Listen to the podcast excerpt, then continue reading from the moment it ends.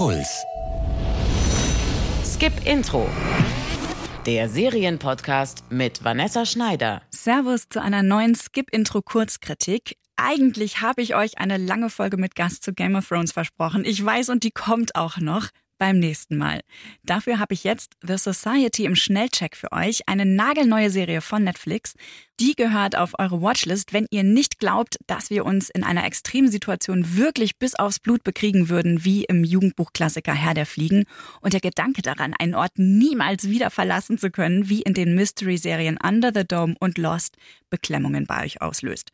Und besonders gefallen könnte The Society euch, wenn ihr die politischen Teenager-Allianzen aus The 100 und Between mochtet. In West Ham stinkt's gewaltig. Wortwörtlich. Der Gestank dringt in den Ort ein, in die Klassenzimmer und die Küchen der stattlichen Familienhäuser. Niemand weiß, woher der faule Geruch kommt. Es stinkt so schlimm, dass der Stadtrat die Bundesregierung einschaltet und die Abschlussklassen auf einen Schulausflug schickt. In jedem Fall gibt es keinen Anlass zur Vermutung, dass dieser Gestank eine Gefahr für die Gesundheit darstellt. Er ist nur widerlich. Alle über 16 Jahre werden mit Bussen in den Nationalpark gefahren, um eine Woche in den Great Smoky Mountains zu campen. Der Ausflug verläuft nicht wie geplant. Statt im Nationalpark werden die Schüler und Schülerinnen mitten in der Nacht wieder zu Hause abgesetzt. Der Gestank ist zwar endlich weg, aber auch alle anderen Menschen, die in West Ham leben. Der Ort ist wie leergefegt. Keine Tiere, keine Eltern, keine Lehrer, keine Polizei, aber auch keine nervigen kleinen Geschwister. Und das ist noch nicht alles. Das Internet funktioniert nicht, die Eltern sind telefonisch nicht erreichbar und ein Fernsehsignal gibt es auch nicht. Die 200 Teenager sind von der Außenwelt abgeschottet und raus kommen sie auch nicht aus West Ham. Die Straßen enden einfach und die Bahnschienen sind zugewuchert. Es gibt da draußen nichts mehr. Nur ein dichter, endloser Wald, soweit du gucken kannst. Wir sind allein. Schülersprecherin Cassandra hat einen Plan. Sie will das Zusammenleben ohne Eltern und Gesetze möglichst friedlich und sicher für alle machen. Es gibt hier so lange keine Zivilisation, bis wir damit anfangen. Was wollen wir jetzt tun? Zunächst müssen wir schon mit Ressourcen umgehen, die Vorräte teilen, Essen teilen. Häuser? Möglich, ja? Vergiss es.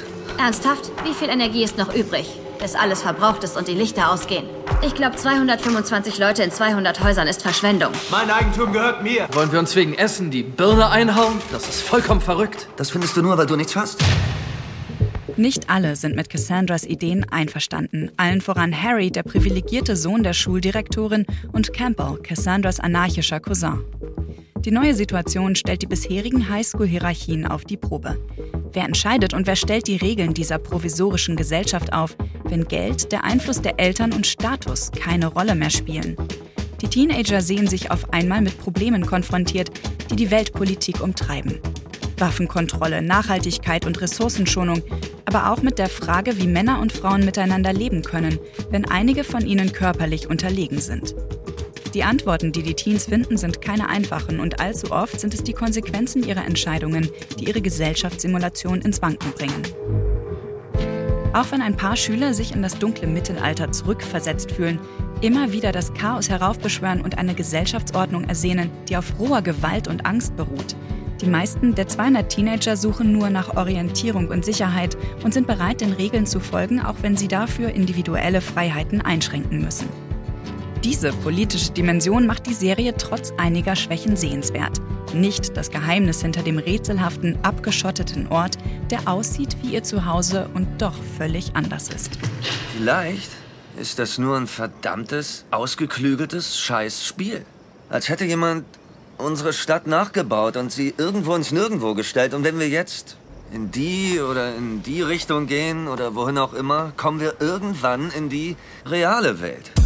The Society ist leider gerade am Anfang sehr langatmig und nimmt sich zu viel Zeit für Nebenhandlungen.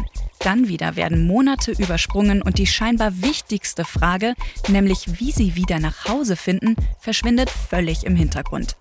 Man merkt, dass die Serienmacher die Mystery-Handlung nur gewählt haben, um einen halbwegs plausiblen Grund für das Setting zu etablieren. Wirklich wichtig ist sie leider nicht. Die unentschlossene Erzählweise ist besonders frustrierend, weil die Figuren und die Idee der Serie so gut sind und weil The Society die Teenager viel ernster nimmt als ähnliche Serien wie Between und The 100 zuvor.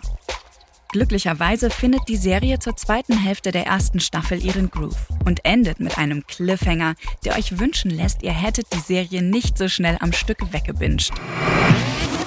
In der nächsten Skip-Intro-Folge habe ich dann auch wirklich wieder einen Gast bei mir und mit dem rede ich über unsere Faszination zu Game of Thrones und warum es uns so mitnimmt, wenn da eine unserer Lieblingsfiguren stirbt. Ich freue mich über Post von euch, über Anregungen und auch Kritik. Schreibt mir unter podcast.deinpuls.de oder via WhatsApp unter der 0173 644 3410. Und wenn euch Skip Intro gefällt, dann helft uns und lasst uns doch ein Abo und eine Bewertung da. Fortsetzung folgt. Skip Intro. Der Serienpodcast von Puls. Ihr findet uns im Netz auf deinpuls.de slash skipintro. Puls.